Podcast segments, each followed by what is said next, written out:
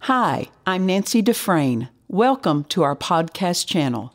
We know you'll be blessed by today's message.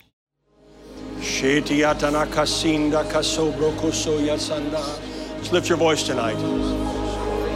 Stir up him who is in you.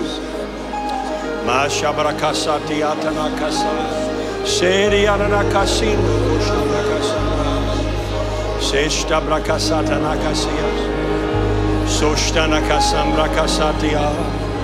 Seshti brakasa. Sombro koso yadana kasia. Itza brakasa.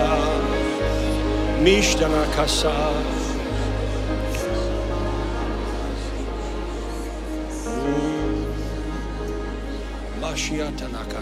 Kasa. For we belong to you. We do not belong to ourselves. We were bought with a price, and that price is the shed blood of Jesus. And Father, we will glorify you in every area of our lives. In Jesus' mighty name. Hallelujah. Hallelujah. Hallelujah. Praise God. Hallelujah. Masia.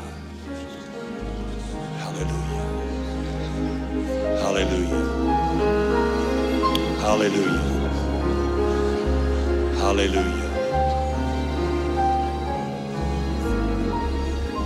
There's a left knee being healed right now. Left knee being healed. You who have that pain in your knee, if you just step out in the aisle right now, you're going to find that knee is being healed. The pain in the left knee is leaving now. That's you, step out in the aisle, examine yourself. The swelling is going down now. Pain is leaving now. Be able to bend it without any discomfort. Where is that person? Wave your hand at me. Praise God. Pain's gone. In Jesus' name. Hallelujah. Hallelujah. Thank God for the Holy Spirit. Praise God. Hallelujah. Amen. Hallelujah. Isn't it good to wait on the Lord for a moment? Sometimes I wait for a while because I want to know exactly what God wants me to do. Amen. Hallelujah.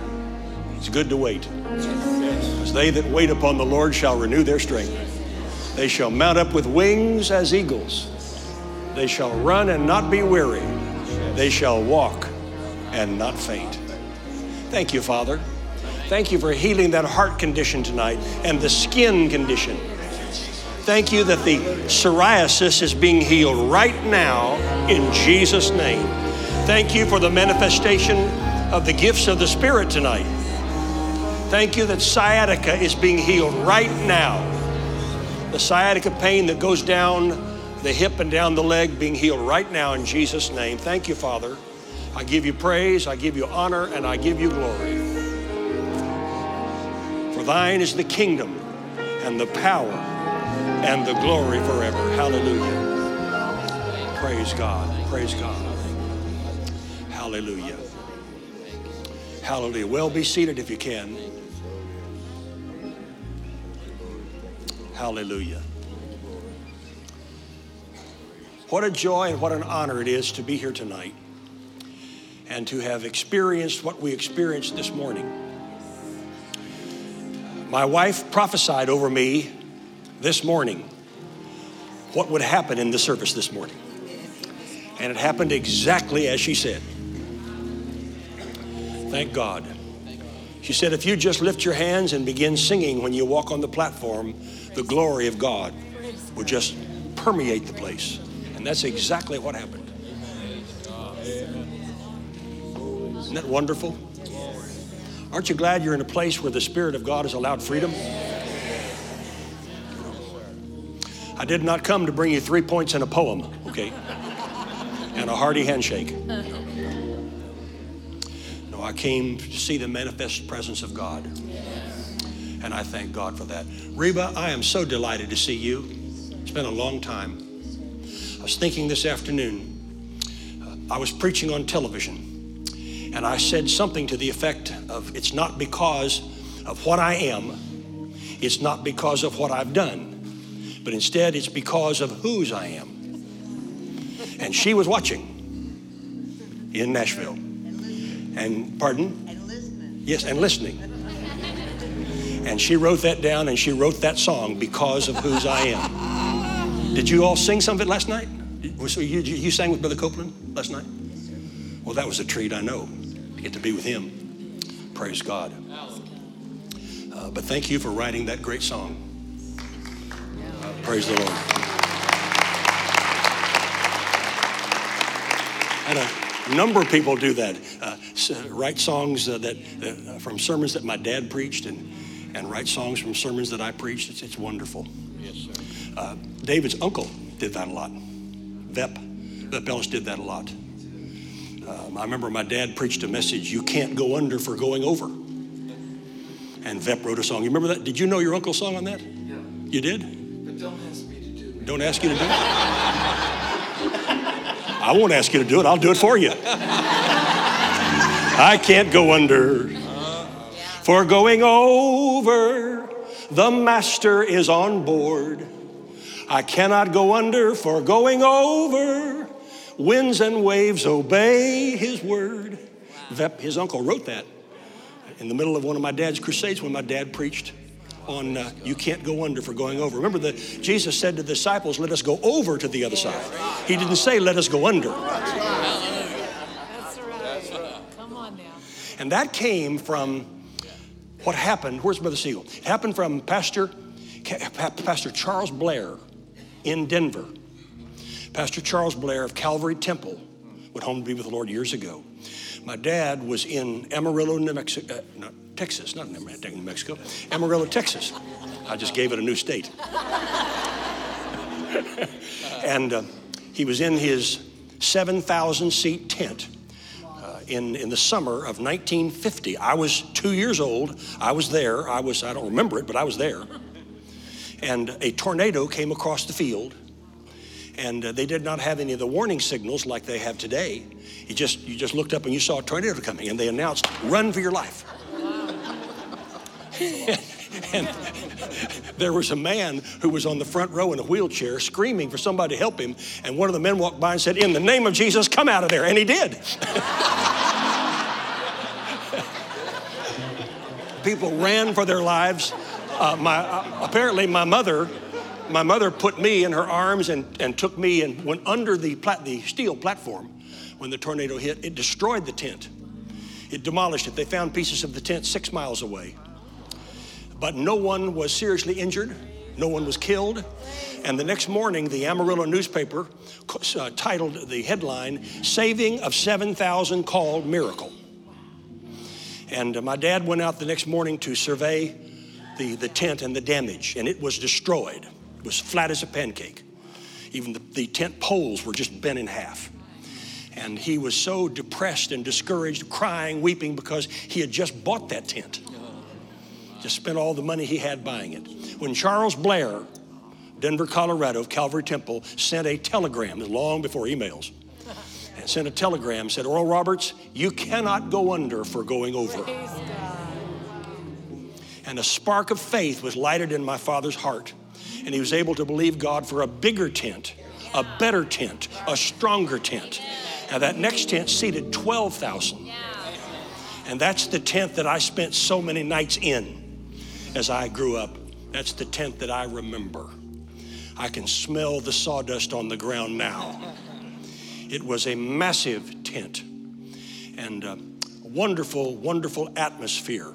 And uh, oftentimes, every seat would be filled, and there would be uh, uh, people standing 10 deep around the tent sometimes 15, 20,000 people around that tent. And it didn't matter how cold it was or how hot it was. The people came. It was a different day in America, a different day. And people were hungry for the things of God. And he, he preached messages like turn your faith loose, release your faith, expect a miracle. Something good is going to happen to you. And those phrases captured people's imaginations. And they came by the thousands, and he would give invitations, and people would come forward and give their hearts to Christ. Sometimes two and three thousand at a time giving their hearts to the Lord. And he would send them to what we call the prayer tent, where the pastors would gather and get the names, the information, and, and follow up with the people because my father was not going to stay in town, but the pastors were. And his, he wanted to populate the church. You know. And so I remember those days, and I remember those, those great songs that were sung. God is a good God. Uh, expect a miracle every day. Things, things that, that his uncle wrote. And so we've had a relationship with the Ellis family for, you know, since the 1800s.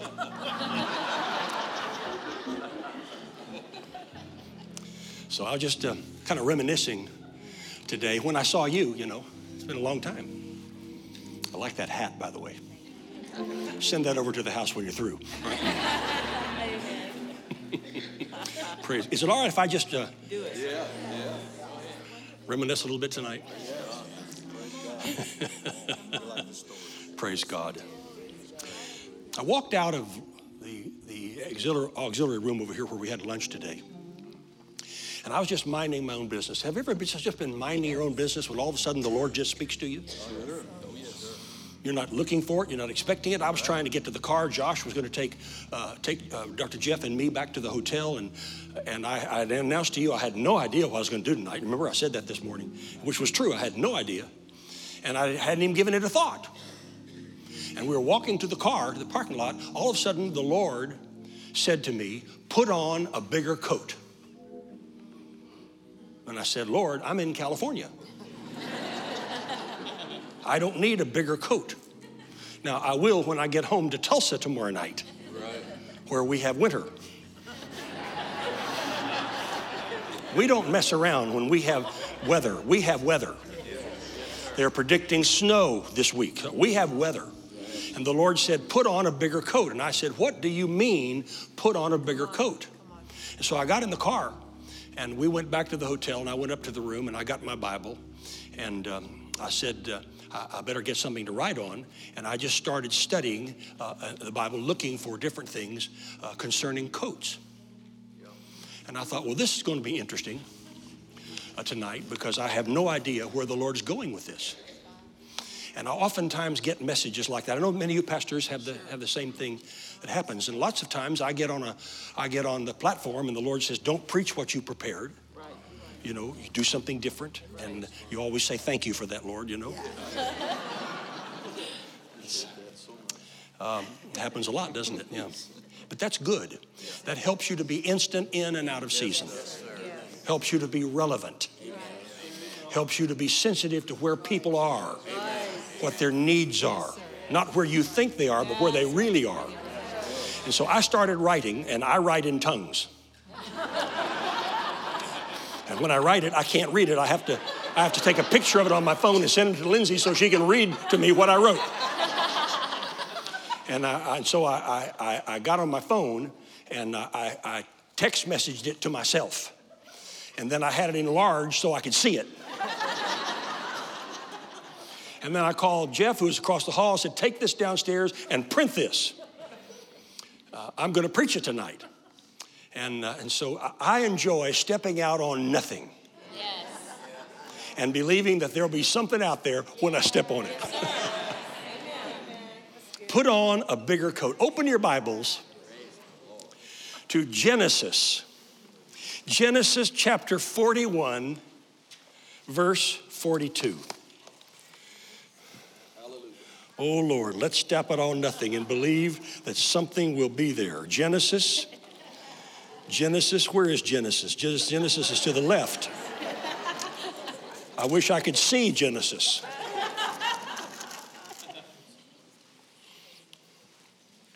Here's the best way I know to see Genesis Genesis 41, verse 42. And Pharaoh took off his ring from his hand and put it upon Joseph's hand and arrayed him in vestures of fine linen and put a gold chain around his neck. What did he do? Well, he put a new coat on Joseph. He put new clothing, a fine linen coat. If you were going to paint a house, if you're going to paint your house, you probably would do three things. First of all, you would use a coat of primary, primer. You'd prime, you'd probably use three coats, primary, and then you'd have an intermediate coat, and then you'd use a top coat with color.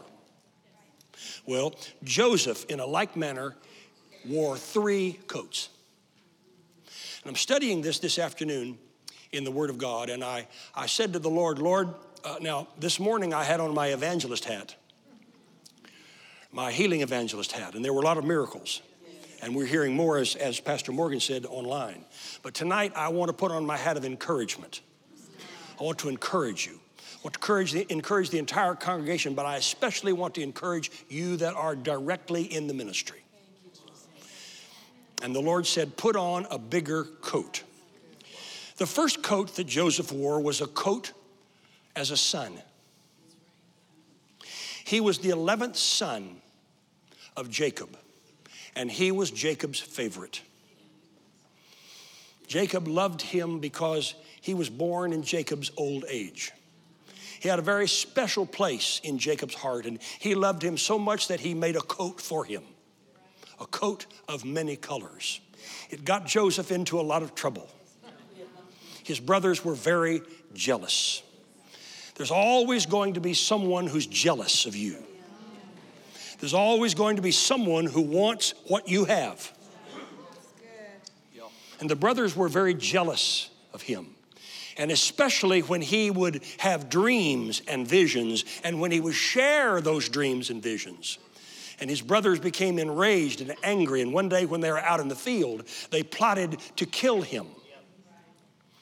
But before they did it, they saw a caravan of Midianite, Midianites coming and going through and being good Jewish businessmen. they decided that they would sell him and make money off of him. And they would take his coat off of him and they would splatter it with blood, sell him to the caravan, and tell their father that he had been killed by a wild animal. And that's what they did. First of all, Joseph had a coat as a son. And the second coat he wore was a coat as a servant. He became a servant in the house of Potiphar. And no matter what he did, he rose. He kept getting stronger and stronger, and Potiphar, who was a high up Egyptian official, liked him more and more and more and more. Until finally he put Joseph over all of his affairs. So he wore a, cur- a coat of service. He was a servant in the house until Potiphar's wife had eyes for him. And she rolled her baby blue eyes at him, and he picked them up and rolled them right back at her. That's right. He said, No, thank you. And she was incensed that he would not give in to her desire for infidelity. He decided he would keep himself pure. And she got angry and claimed something that wasn't true. And it wasn't long before there was a mock trial, and uh, uh, uh, uh, the jury the jury put him in prison. And he put on another coat. He put on the coat of a victim. And many a person today has been victimized, and you've been lied on, and you've been stolen from, and you've been cheated from, and you've had things taken away from you, perhaps even your inheritance. And I know what that feels like. And many of you have said, well, there's no way, after what I have uh, been victimized over, there's no way for me to come back. I want you to know that God is the God of a second chance. Now, here's Joseph. He's had on a coat as a son, he's had on a coat as a servant, now a coat uh, being victimized, and now in prison. And he has an ability to interpret dreams, and he interprets the dreams of several of the prisoners in the prison, wondering when he's going to get out. But he languishes in prison over and over, and day after day, and month after month, and year after year, until I'm sure he thought the dream must be a nightmare. And that's where some of you are tonight. You're wondering, you've had dreams and visions from God, but you think it's not ever going to come to pass.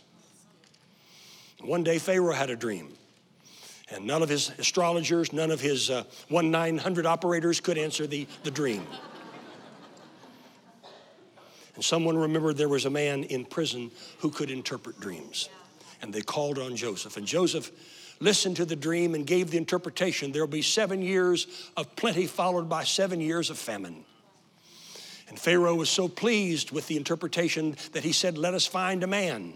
Let us find a man who can do, who can oversee this great gathering in for seven years. And Joseph, you're the man. And he put the ring on his hand and he put the garment around him. He put on a bigger coat than he had ever worn before.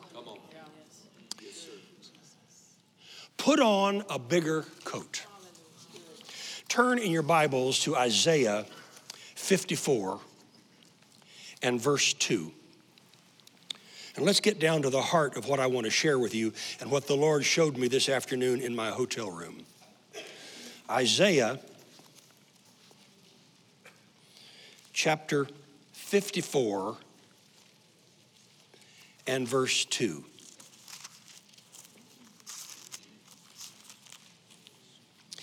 Enlarge the place of thy tent, and let them stretch forth the curtains of thine habitations.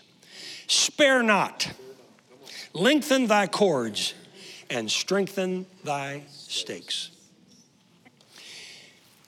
We're seven days now into a new year, into the year 2024. My fellow ministers, it's time to step it up. Yes. It's time to do something that we haven't done. It's time to grow. It's time to prosper. It's time to be what the army says all that you can be. It's time to strengthen your cords, lengthen your stakes. It's time to launch out into the deep and let down your nets for a catch. This is 2024. Now, in the natural, it doesn't seem possible with all that's going on in our world right now, with the war that's going on over in the Ukraine, with what's happening between Israel and Hamas and Hezbollah, with the, with the rockets and the, and the drones coming against our own uh, United States Navy, with what's happening in, uh, in, with the dictator in Northern Korea who's launching out weapons now and, uh, and taunting the United States, with what's happening in our own country and our own nation, with the economy, with the government who doesn't seem to know which is right and which is left. And we just voted more and more and more spending of money that we don't have. And it looks like the country's going to hell in a handbasket. But I have news God has not fallen off the throne. And they're coming against churches, they're coming against Christian universities. The government just filed the largest suit ever in the history of the nation against a Christian university in Colorado. It looks bad. Well, it looked bad on Friday also. But Sunday was coming. It looked bad when they hung him high and stretched him wide and put him in a borrowed grave. But Sunday was coming. Resurrection was coming. And it may look bad in the situation you're in right now. But God has not fallen off the throne. He's the same yesterday, today, and forever. And what He did in Bible days, He's still doing these days. Pastor Craig just made that very clear a moment ago with the scripture from Exodus. Because He's God. And we just sang it because He's God. By the way, I want you to come sing on my program. Will you do that? Yes, sir. Okay, thank you. That's an invitation. I'll be in touch. Now turn over to Isaiah 43, verses 18 and 19.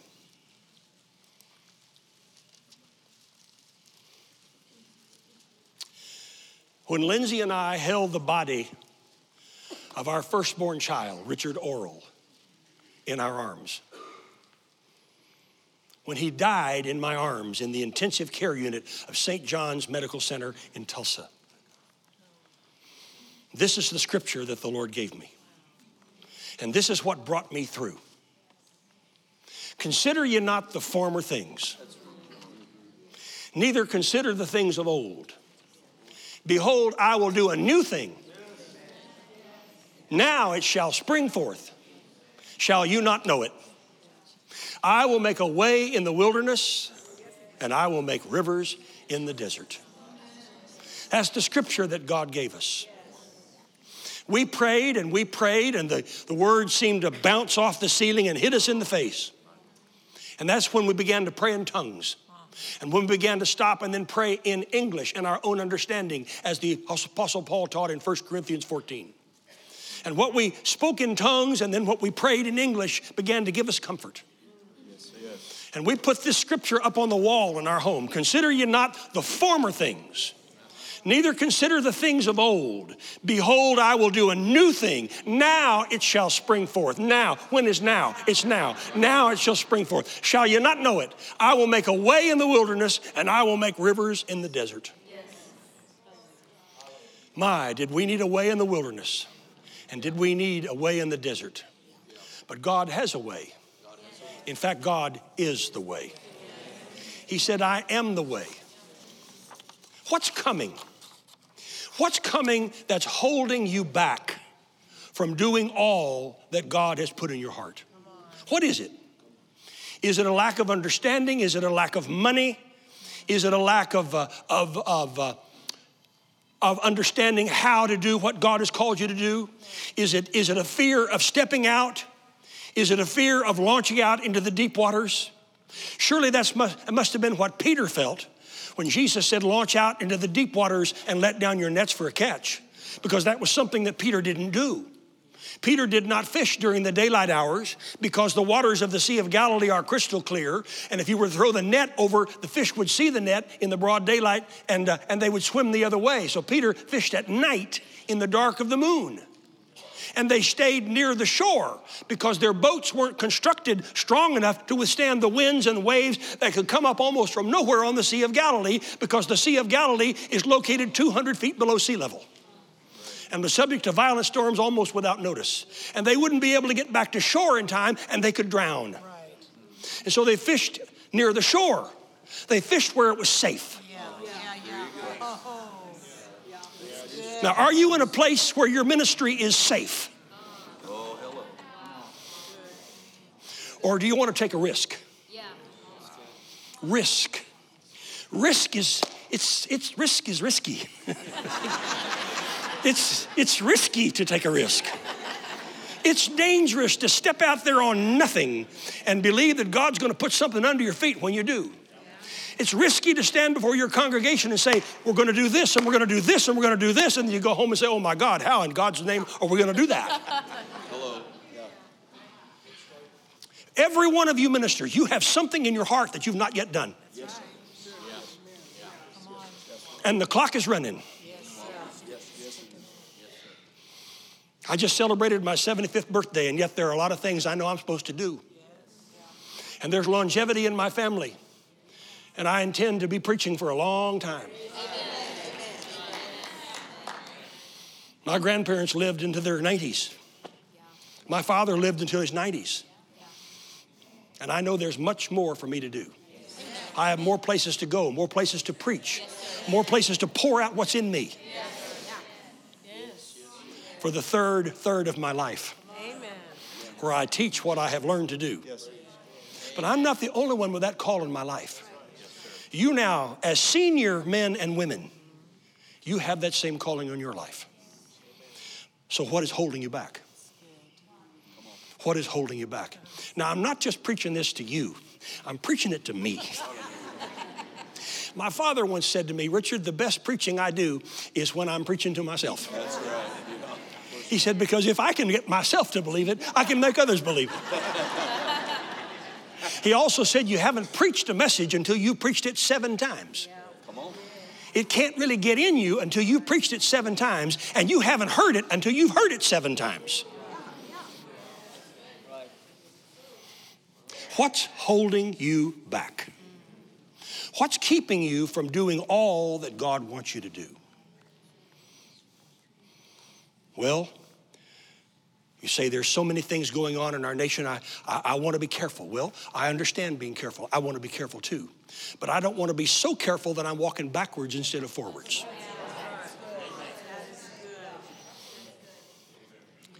In the economy, it doesn't look good. But God supersedes the economy. If He can provide that manna that Pastor Craig talked about, He can provide it for you. Because He's no respecter of persons. What He did, He's still doing. And we have a bright future. It may look dark in the natural, but in the supernatural realm, it's bright. It's bright. There is an end time transfer of wealth that is coming. I want to read you something that I, I came across just the other day. I didn't realize that I, I could use it in this message tonight. It's a prophetic word given by Charles Capps. Before Charles was a dear friend of mine, went home to be with the Lord. He said this Financial inversion shall increase in these days. For you see, it is my desire to move in the realm of your financial prosperity. But release me, saith the Lord. Release me that I may move on your behalf, for yet there shall be in this hour financial distress here and there. The economy shall go up and shall go down, but those that learn to walk in the word, they shall see prosperity come forth in this hour in a way that has not been seen by men in past days. Yes, there is coming a financial inversion in the world's system. It's been held in reservoirs of wicked men for days on end, but the end is near. Those reservoirs shall be tapped and shall be drained into the gospel of Jesus Christ. It shall be done in the time allotted, and so shall it be. The word of the Lord shall come to pass that the wealth of the sinner is laid up for the just. But it shall be, saith the Lord, that the word of the Lord shall rise within people, people of God of low esteem in the financial world shall claim the word of God to be their very own and walk in the light of it. And they will give. They will begin to give small at first because that's all they have, but it will increase. And through the hundredfold return, so shall it be that the reservoirs that have held the riches in days past shall return to the hands of the giver. And the reservoirs shall be lost from the wicked and turn to the gospel. Glory.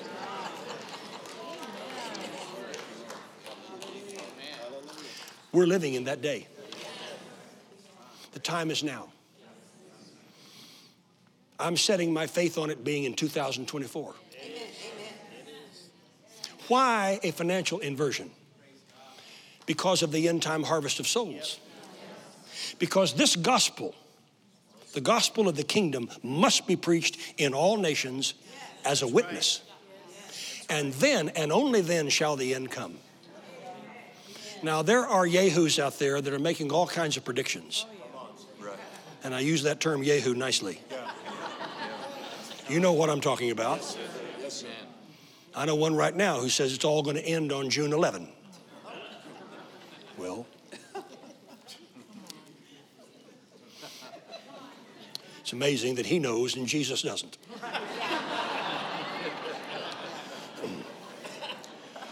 But this gospel must be preached in all nations as a witness, and then shall the end come. It can't be me and my four and no more. There's got to be an expansion. We've got to lengthen and strengthen. We've got to spread out. And the devil's not going to stop us. He can't stop us. Now, we may have skirmishes and we, have, we may wind up with battle scars. That's what you get when you're in a war. But you keep coming back. Dr. Jerry Savelle, friend of ours for 40 years, told me he was walking through a shopping mall in Dallas. And a black man was walking through the mall, and he had on a white suit and white shoes and white socks. And he had a white cane and a white hat. And he had a white flower and a white handkerchief and a white tie.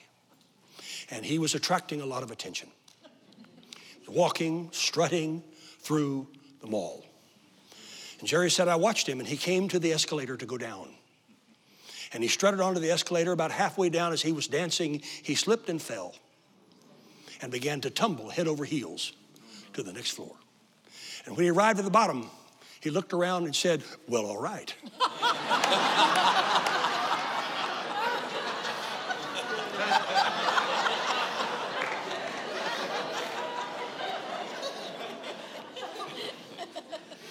Though I fall, I shall arise. I shall get up. Now, look, everyone here has had setbacks. There's not a person here who has not experienced some kind of setbacks. Some of my setbacks have setbacks on top of each other. But that doesn't mean I'm going to quit. The scripture says in Galatians, Be not weary in your well doing, for you shall reap in due season. When is the season? I believe it's now. But it's not going to happen automatically. Yes, it's going to happen, but I think we can help facilitate it. I think we can call that which is not as though it is. I think we can command the devil to take his filthy, dirty, rotten, stinking hands off. I think we can say, You take your hands off of our health. You take your hands off of our money. You take your hands off of our family. You take your hands off of our buildings, off of, our, off of all that God has told us to do. That's it. Yes. I think we can have a stronger anointing than we have now. That's what my wife was saying to me this morning. You, you can have a stronger anointing. You, have, you can walk in a stronger glory if you just do it. If you launch out and not be ashamed and not be afraid of what somebody might think or what somebody might say. It doesn't matter to me what the world thinks. What matters to me is what he thinks. What he thinks that's important to me. And I'm willing to take a risk. Peter took a risk. He launched out into the deep where he didn't normally fish. Only the small fish were along the shore. The big fish were out in the deep water. And when those fish hit the net, and Peter felt that jerk on his shoulders, he knew had experienced, he was experiencing a net breaking, boat sinking load of miracles.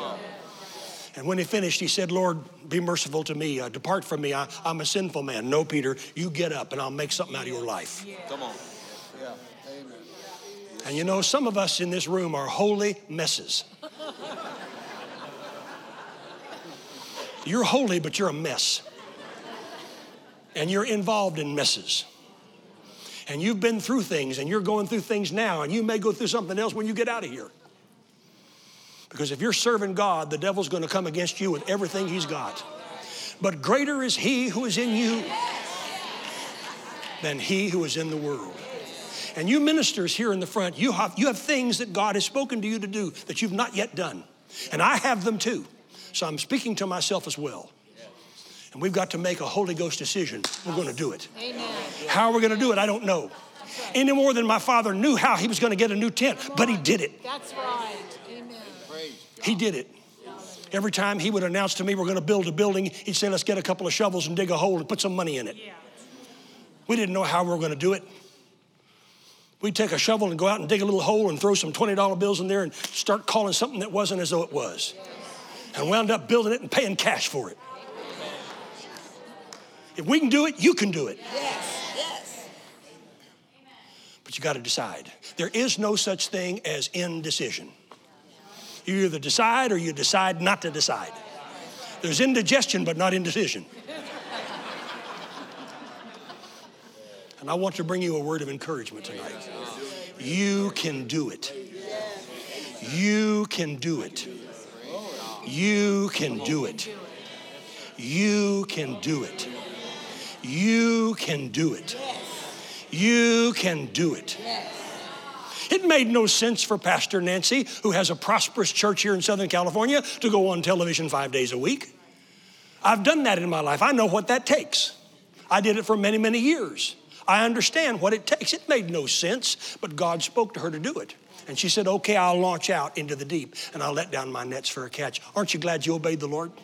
Yeah. And aren't I glad you obeyed the Lord? Because your TV ministry is a blessing, it's touching the lives of people. And it's not injuring the church. No. And some reason, sometimes ministers don't do something because they're afraid it will, it will hurt the church. Stop worrying about that. If it's of God, it isn't going to hurt your church. If it's of the Lord, the Lord will take care of it. And so I want to encourage you tonight, and I'm encouraging myself because I've been dilly dallying. Have you ever dilly dallied around? I'm dilly dallying around on some things that I know God wants me to do. And I'm about, it's about time for me to get off my you know what and do what God has told me to do. And I'm not the only person in that condition.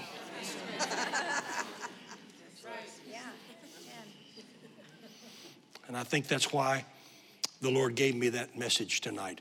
Put on a bigger coat. Joseph did it.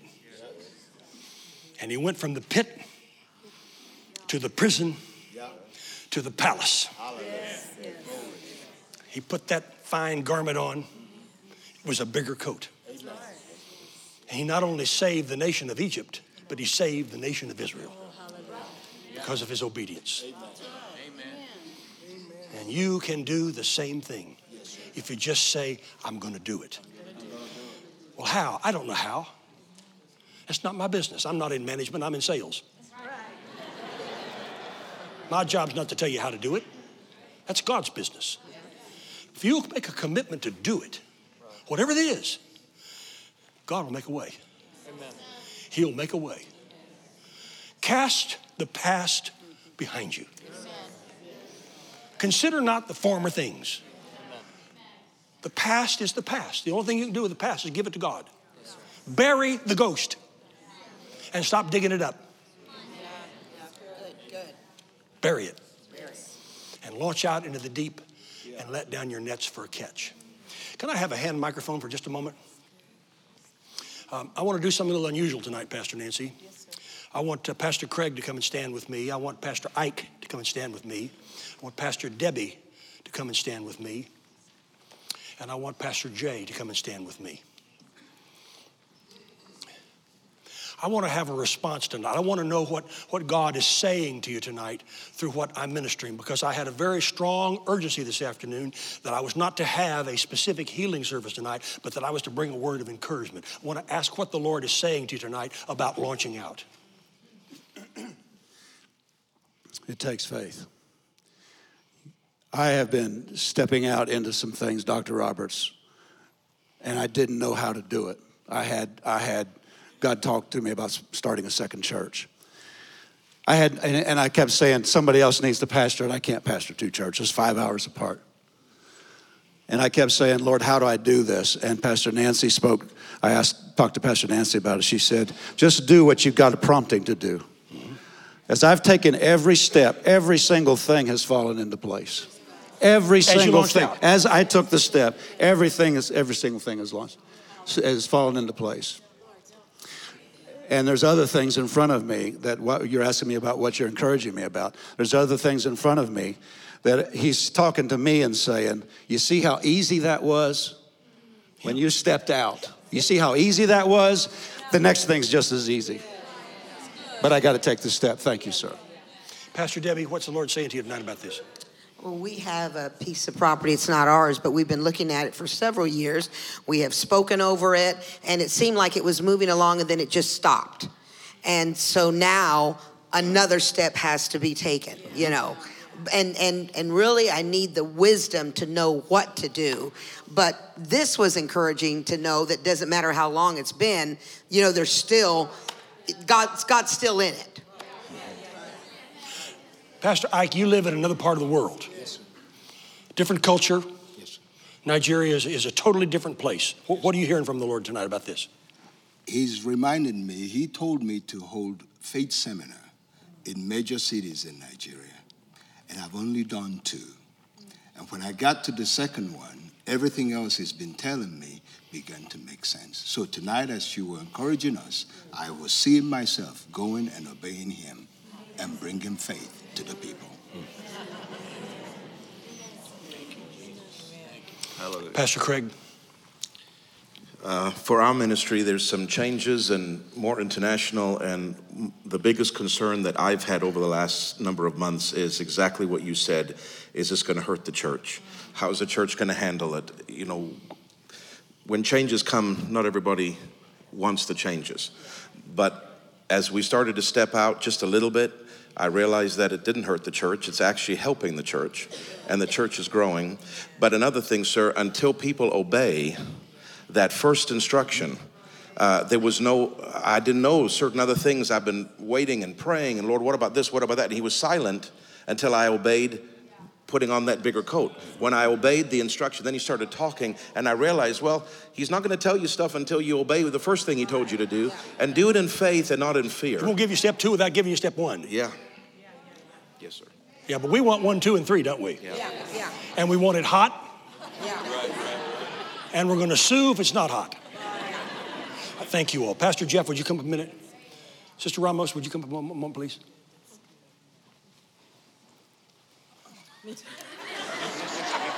When I said sister, I wasn't talking to him. Pastor Cody, would you come up? What's the Lord saying to you through this tonight? Well, there's just a momentum going on in our church right now, something that has not happened. We, we just celebrated, or we will be celebrating our 25th anniversary. And so it just gives me encouragement to really step out there. Because for, for those many years, I've held back because I didn't think that I was capable, or I'm qualified, or I have the, the means, the guts, and everything to do it. But now I know That's I what I was talking about. That's right, exactly. That's why I said it. Yes. I said it just for you. That's right. I receive it. Yeah. Pastor Chris? Uh, you just preached this for me. I To- it's mine. no, it's mine. I'm so thankful. Wait a minute, wait a minute, wait a minute, wait a minute, wait a minute. Now you can come to Paducah. In Canada at the Miracle Crusade, I was minding my own business, praising the Lord, and the Lord told me, I want you to revive Harvest Conference. Well, that was a large, large meeting that my home pastor used to do. It's not done anymore. And I, I've known he's wanted me to do it. I have the week, I've taken some steps, but it's the largest financial commitment on a meeting that we would host ever uh, in our church. And uh, I'm doing that meeting. I, I'm gonna, I'm, I had asked God, Father, I just, I know what econ- the economy's like, what our financial obligations are. This would be great if you could confirm this. And A little scary, isn't it? Here we go. And, um, you know, God has called me to travel as well. And uh, I still have pastoring big in my heart. And I have wondered about the impact on the church. And nothing on their side, they're just so gracious. But just emboldened tonight, He tells me to go, I'm going. And my church will be just fine. Pastor Jeff? Mine is very similar to uh, Pastor Cody's. Uh, I've known for years that I should be traveling more. I've traveled some in the past, about 25 years ago. And so that is one of the areas. And then I've got a whole family of preachers, and we don't, you know, we only have a church, and uh, I've got to get out, get out more. But then I've got to get facilitate some things as far as for other other churches. So that's uh, and get out of the the comfort zone. So thank you very much. Out of the comfort zone into the sweet spot. Out of the comfort zone, thank you all. Out of the comfort zone into the sweet spot. That'll preach right there. Out of the comfort zone into the sweet spot. Are you hearing me? Out of the comfort zone into the sweet spot. They say, that when a mountain climber cannot go any higher and darkness begins to fall, that instead of panicking, he ties himself against the rocks. And it doesn't matter how cold it gets, it doesn't matter how uncomfortable he is. What matters is he's there in the morning. That's right. That's good. Amen. That's so good. Amen. As for me and my house, I will be there in the morning. I'll be taking the devil on. I'll be sowing my seed. I'll be releasing my faith.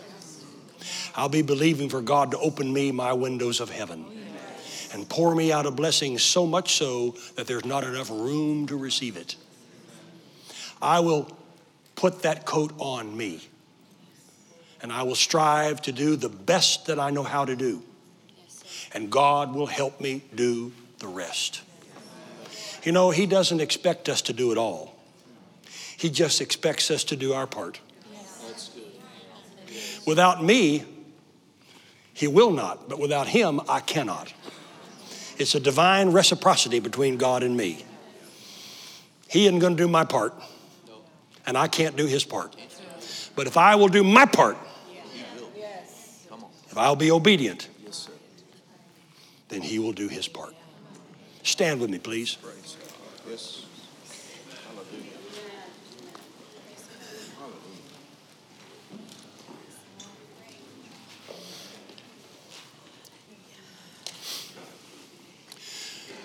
The Lord is not interested in your sacrifice. A lot of people think that's what Christianity is sacrifice. No, it's not a sacrifice, it's a joy and an honor. Yes, it is a joy. The prophet said to the king, Obedience is better than sacrifice, and to hearken to God than to the fat of rams.